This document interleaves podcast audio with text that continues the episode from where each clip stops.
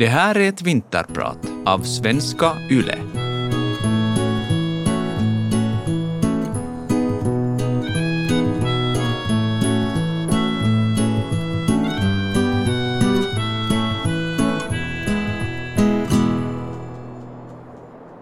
Jag är äldst av sex syskon.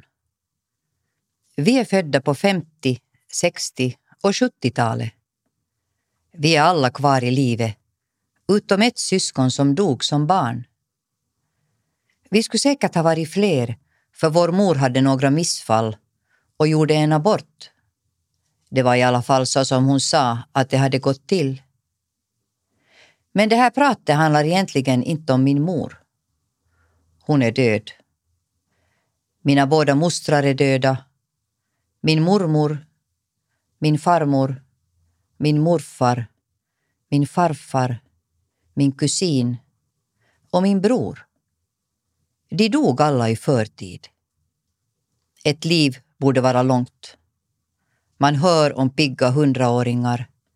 Men mina släktingar dog i förtid. Min bror var bara fyra år. Han drunknade en dag i april. Han gick genom isen och kom aldrig upp igen. Jag fick skulden, för jag var fem år och borde ha sett efter honom bättre. Det är den skulden mitt prat främst ska handla om, och om hur sorgen kan bete sig. Det här är min berättelse. En slags överlevnadshistoria som är så sann som jag har upplevt den. Jag heter Anna Gullichsen och idag är jag din vinterpratare. Innan min mor dog, eller ens visste att hon skulle dö, gav hon mig ett brev som hon skrivit till mig när jag var åtta år. Hon hade sparat det och kanske tänkt att en vacker dag skulle jag få det. Nu räckte hon mig brevet utan att säga någonting. Det var skrivet två år efter att min bror förolyckats, alltså i början av sextiotalet. I brevet tackar hon mig för att jag tar hand om mina syskon så bra. Hon tackar mig för mitt tålamod och min förmåga att lirka med bröderna. Hennes egna krafter räcker inte till, skriver hon. Hon ber om ursäkt för sin otillräcklighet. Jag läste brevet hemma hos henne. Hon satt och rökte i det öppna fönstret och såg ut. Hon hade just fått ett datum för sin första hjärtoperation. Hon var förtvivlad. Det var inte en bra dag att prata om brevet. Det var egentligen för sent att prata om någonting. Allra minst om tragedin som ägt rum för flera decennier sedan. Den tragedi som aldrig någon någonsin pratade om. Det som hade hänt fanns inte. Ingen fick bryta samman eller bete sig avvikande. Ingen gick till graven eller höll minnesstunder. Det var knappt någon som visste om hela händelsen. I stunden hos min mor, när jag såg henne i profil, när hon rökte och var onåbar, infann sig känslan av skuld hos mig. Det var mera synd om henne än om mig. Det var alltid mest synd om henne. Och varken hon eller jag skulle någonsin kunna göra någonting åt den saken. Min mor hade kapslat in smärtan och gjort den till sin. Det var hon som hade förlorat en son, ett barn, ingen annan. Det blev en sorg som filtrerades genom henne. Den rann till i bröstmjölk och kvällssagor, plättstekning, pulkaåkning, potträning. Den avdunsta och dugga in i var och en av oss i familjen. Det var någonting osagt och outtalat. Det var rädslor och skam. En bottenlös sorg som ingen i familjen riktigt visste eller förstod vad den handlade om. Brevet, riktat till hennes åttaåriga dotter. De få gläsa raderna skrivna med blyerts på ett rutigt papper en sommarkväll för många år sedan var kanske hennes sätt att säga förlåt. För det handlade om en skuld. Hon visste det. Jag visste det. Hon hade skuldbelagt mig och jag hade tagit emot den skulden där jag satt gömd i en garderob bland gamla skor. Allt medan jag gled in i ett omedvetet tillstånd. En total minnesförlust i ett par år framåt. Så kan det oförklarliga och en sorg lindras tillfälligt för ett barn. För en vuxen kan det vara svårare. I mitt barndomshem på en bokhylla fanns ett porträtt av min bror, leende i vårsolen. Han var i gott sällskap tillsammans med mormors mor, morfar, farfar och några till. Men ingen talade om honom. Eller om oss två. Om själva händelsen. Om ringarna på vattnet.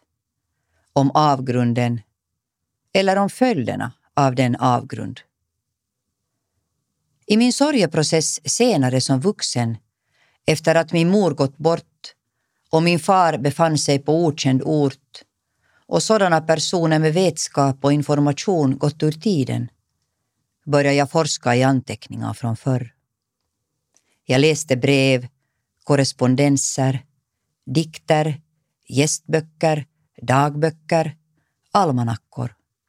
Allt ville jag plötsligt veta. Hur det hade gått till, vad folk kände, hur man hade kondolerat, begravningen, stämningarna före, stämningarna efter. Jag hittade nästan ingenting. Små fragment av det skedda, efter veckolånga efterforskningar.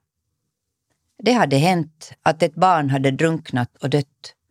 Barnet var min bror. Men inget om sorgen, allas sorg, min sorg. Jag föddes i juli månad på femtiotalet.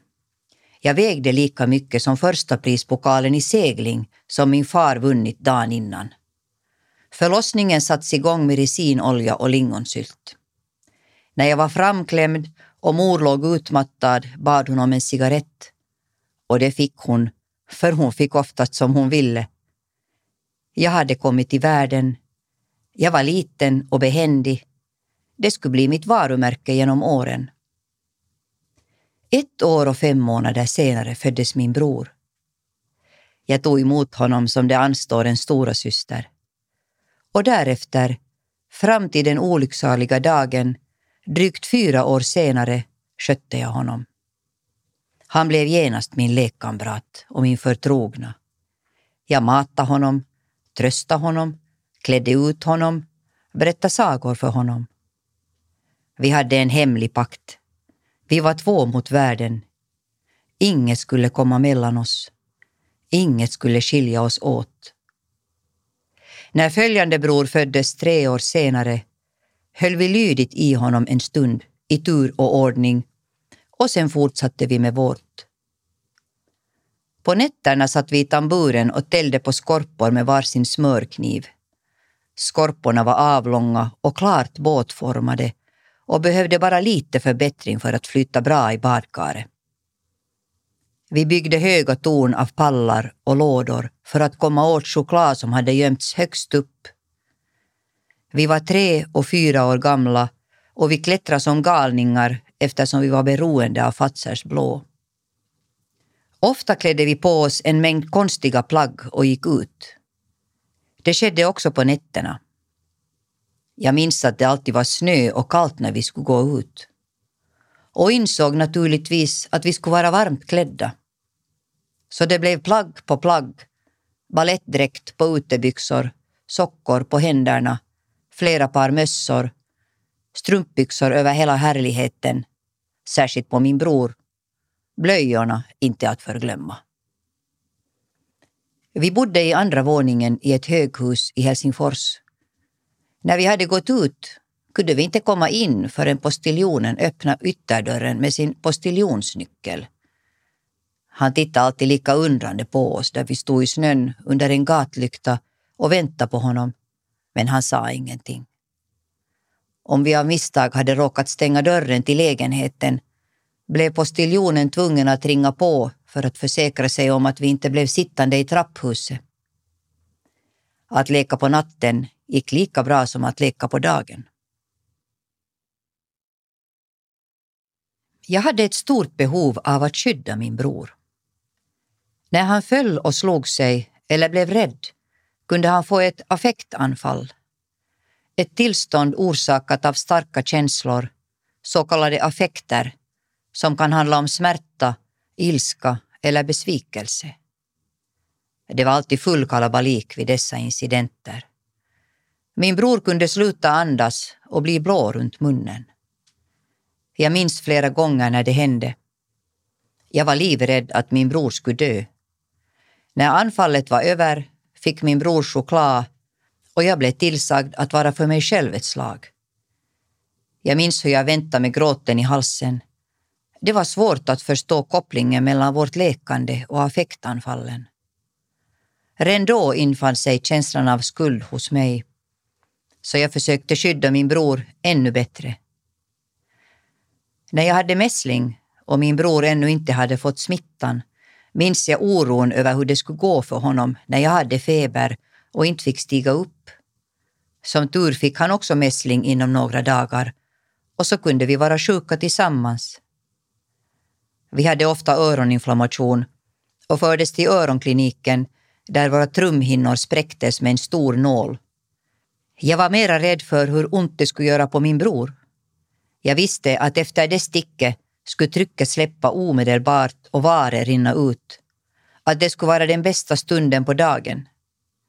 Detta övertygade jag min bror när han skrek och förfasade sig över den stora nålen som närmade sig. Ett barn, ett syskon, kunde försvinna när som helst. Det blev klart. Och det att det inte fick ske igen under några som helst omständigheter. Syskonen var många och de blev fler. De hade kompisar. Alla var välkomna i vårt hem. Alla älskade att vara där. Mor var gästfri och omhändertagande. Barn och unga fick göra vad de ville. Men någon var ansvarig och skulle hålla ett öga. Jag säger inte att min roll var en bestraffning. Den var mera som en självklarhet. Jag var en resurs helt enkelt. Och så hade jag ju mitt eget skuldkonto att betala av på. Jag måste på något sätt kompensera det som hade hänt. Jag ville också bespara mina föräldrar, förhindra katastrofer, kaos, vara steget före, fixa gråtattacker, trassligt hår, sängvätare, matvägrare, slagsmål, utspilld mjölk, rymningar. Jag var alltid till hands, ända tills jag kom i puberteten. Då övergav jag familjen för några år. Jag var fri och hormonstinn. Jag kände mig varken belastad eller skuldmedveten. Jag blev en värsting som hängde med kompisar, skolkade från skolan, festa och rökte. Min mor hade ingen makt över mig. Min far stod hjälplös. Jag levde loppan i en slags självisk frihet, ända tills hormonerna jämnade ut sig och jag slungades tillbaka in i rollen som hjälpreda. En som för evigt ville betala av på skulden. Det att jag hade misslyckats i min uppgift att skydda min bror. Mina syskon hade inte lika stort behov av mig som jag hade av dem. De hade ingen skuld. Det fanns ett trauma i familjen som ingen vidrörde, men syskonen hade inga skuldkänslor. De var lika fria som jag under mina pubertetsår. Drunkningsolyckan för länge sedan var alltför absurd att förstå. Kanske för att den uppfattades som ett förbjudet samtalsämne. Någonting som aldrig hade inträffat. Jag heter Anna Gullichsen och idag är jag din vinterpratare. I terapin som nybliven fembarnsmor kom det fram att jag var utmattad på grund av oro för mina barn. Att jag upplevde att jag inte förmådde skydda dem från deras dåvarande styvfar. Att jag inte kunde påverka atmosfären i familjelivet. Hur jag ofta upplevde att jag måste vara på min vakt. Så att ingen blev sårad eller missförstådd eller orättvist behandlad. Lite på samma sätt som när jag som barn kände en slags vanmakt. När jag insåg att nu kommer min bror just att tappa andan. Jag var orolig och drömde på nätterna hur jag räddade barn från eldsvådor och översvämningar. Ofta befann jag mig i drömmen i stora vattenmassor. och det fanns alltid ett hinder, en oförmåga att genomföra räddningen. Nu i efterhand stod det klart att jag inte litade på att vuxna kunde svara på min brors behov lika bra som jag. Det var säkert en delorsak till att min bror inte litade på någon annan än mig. Jag minns oss två som ett lite underligt par. Hur vi alltid var tillsammans som en enda kropp. Hur vi alltid var eniga och väldigt påhittiga. Hur vi hade en intuitiv överenskommelse om vad vi skulle ta oss till. Detta minns jag tydligt. Min bror och jag är små. Det är sommar. Vi lutar oss över några prästkragar som växer i vår höjd. Vi gör ofta samma sak samtidigt. Nu lutar vi oss över prästkragarna. De är stora och inbjudande med sina lena kronblad och den gula mitten. Prästkragarna har en sträv och solvarm doft. De vita kronbladen är som ett slags tyg med flikar i spetsen. En detalj som jag fäster mig vid. Just då ser jag i min sidoblick hur min bror tar sig om näsan. Jag inser att han har blivit biten av en humla eller ett bi.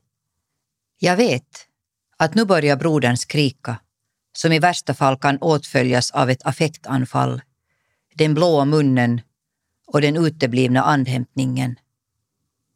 Jag ser mig om efter en vuxen, men i den stunden är det bara min bror och jag. Jag känner av förlamningen, att det var mitt fel att humlan knep till. Men det kommer inget skrik. Bara en stilla gråt över den stackars humlan. Vi lyfter försiktigt tillbaka den avsvimmade humlan på prästkragsmitten. Det är det vi gör. Vi har ett samförstånd. En hemlighet. Och det är så jag minns det. Jag hade inte under flera decennier medvetet tänkt på min döda bror. Han hade fastnat i en avstannad process. Men i och med utmattningen och terapin upplevde jag en märklig sak. En dag när jag var på väg hem från terapeuten, hör här, födde jag min bror ur munnen. Han gled ut ur mitt ansikte medan jag körde upp för en motorvägsramp. Han var liten och hal och på något sätt finurlig. En värmevåg slog över mig där jag satt och körde. Det var som om bilen svävade en stund. Som om jag var någon annan. Det var inte skrämmande eller obehagligt. Bara oerhört märkligt. Och lite lustigt. Att det var min bror rådde det inga tvivel om. Den pojken kände jag genast igen. Därefter följde en intensiv skrivperiod. Den lilla finurliga figuren var närvarande och jag tecknade ner minnen och fragment från vår gemensamma barndom i flera dagar, flera veckor faktiskt. Jag är överhuvudtaget inte religiös eller troende, men det var lite speciellt och oförklarligt att jag just den dagen fick en sådan våldsam kickstart för texter som jag inte hade haft en tanke på innan. Det jag skrev var i mitt tycke fiktivt. Jag trasslade in mig i en vidunderlig historia om en familj som bodde i ett glashus, om borttappade syskon, om föräldrar som rymde, vanvett och missmod. Men också om försoning och längtan, om barn som klär ut sig till fiskar och väljer att stanna under isen. Det var många spännande dagar och veckor. De fiktiva avsnitten visade sig senare när jag gjort mina efterforskningar att det inte var så fiktiva. Märkliga händelser och människomöten hade faktiskt skett. Och i samråd med figuren, det vill säga min bror, om nu någon is tror på det, skrev vi ihop en surrealistisk historia. En historia som också hade en viss verklighetsanknytning sedd från vårt perspektiv. Sen försvann min bror på egna vägar. Jag var väldigt länge euforisk och småroad. Jag kände också en slags lättnad. Någonting hade blivit upplöst och klargjort. Inte allt, men kanske en del. Bilden av det skedda var inte längre suddig i kanterna. Jag själv framträdde tydligare och den kraft som jag använt för att överleva blev mera som en resurs för kommande utmaningar och livsbeslut. En frigjord energi, helt enkelt. När jag väl kom ut ur garderoben med de gamla skorna, ut ur minnesförlusten, hade det gått två år och jag skulle börja skolan. Så här minns jag det. Jag sitter i en bänkpulpet bredvid en flicka. Vi har vackert skrivna namnlappar framför oss. På flickans lapp står det Daniela. Jag läser det obehindrat, liksom mitt eget namn. Vår lärare heter tant Märta. Hon är lång och smal och har ett vänligt ansikte. Hon ser på alla barnen. Hon ser på mig. Jag minns detta. Det känns i samma ögonblick som om jag blir sedd på ett nytt sätt. Som om jag varit osynlig i hela mitt liv. Som om jag glömdes bort när min bror dog och nu här i bänkpulpeten blir jag upptäckt. Aha, där sitter en sån där liten flicka. Jag blir generad över tant Märtas blick. Jag vet inte vad som förväntas av mig. Men blicken är varm och stadig och hon är införstådd, fast det aldrig kommer på tal. Ingenting kom på tal. Det var så det var. Det var den tiden. Det fanns ingen familjeterapi eller traumabehandling. Eller kanske det fanns, men det var aldrig aktuellt. Livet skulle fortsätta som förr. Ingen skulle vara ledsen eller förtvivlad. Sorgen kapslades in, stuvades undan, utan etiketter eller förklaringar. Men någonting hade ju hänt och ansvaret föll på mig så som jag upplevde det. Vilket säkert inte var meningen. Man skuldbelägger inte ett barn av illvilja. Det sker när sorgen inte har en möjlighet att kanaliseras rätt. Allt kom fram sen i terapin som vuxen. Men då hade det gått många år av oförklarliga skuldkänslor. Säkert inte bara mina egna. Det var många som satt på varsin ö utan att kunna nå varandra. Min mor, min far, min mormor, min mormors mor, fastrar och mostrar, kusiner, grannar, barnskötare, butiksbiträden, lärare och jag själv. Mitt yrkesval att bli lärare hade mycket att göra med tant Märtas stadiga och varma blick den där första skoldagen. Att förstå barn blev ett livsuppdrag för mig på många plan. Inom musik, drama och litteratur. Barnet har alltid stått i centrum för mitt skapande. Mina egna barn och andras barn har varit mina största inspiratörer. Jag har inte haft en olycklig barndom. Jag gjorde som alla andra. Uteslöt minnen och känslor för att bespara andra och mig själv. Men det fanns en saknad som jag hade svårt att definiera. Jag var ensam på ett oförklarligt sätt. Fast vi var en stor familj med många förgreningar, ett intensivt nätverk i vilket jag ingick. Även senare när jag fick mina egna barn, som blev det viktigaste för mig, hade jag en omedveten känsla av tomhet. Det fanns en bit som fattades, som skavde i sin frånvaro. Saknaden efter den lilla lustiga pojken, min andra hälft, min bror. Han som var så påhittig och följsam. Som hade det där lilla lågmälda och gurglande skrattet. Som alltid fanns i min omedelbara närhet. Men han kunde också bli arg. Jag har fortfarande ett ärr i pannan efter ett flygplan som landar rakt ovanför mitt vänstra ögonbryn. I olika skeden av livet har jag tänkt mycket på fyraåriga pojkar när jag mött sådana, egna och andras. Att de är hela människor som uppfattar världen omkring sig på sitt eget sätt. Att de är kloka och fulla av stora tankar. Det här är min överlevnadshistoria. Den är så sann som jag har upplevt den. Den har följt mig och blivit en del av mitt liv. Mycket vatten har flutit under broarna. Det har forsat eller porlat sakta. Men vatten rör sig oftast framåt. Det kunde Nalle Puh och Nasse också konstatera när de kastade pinnar i ån, och samma pinnar alltid flöt vidare på andra sidan bron. På tal om Nalle Puh. Vi har just flyttat. Det är på vintern. Stora flingor dalar ner utanför fönstret. Jag minns detta tydligt. Vi bor nu i femte våningen. Allting är ännu stökigt och ouppackat. Vår mor tar boken om Nalle Puh ur en flyttlåda och börjar läsa. Hon läser alltid högt för oss, och helst böcker som hon själv gillar. Nu har hon kommit i avsnittet om Heffaklumpen och Teslorna. Vi väntar med spänning. Min bror har just fyllt fyra år.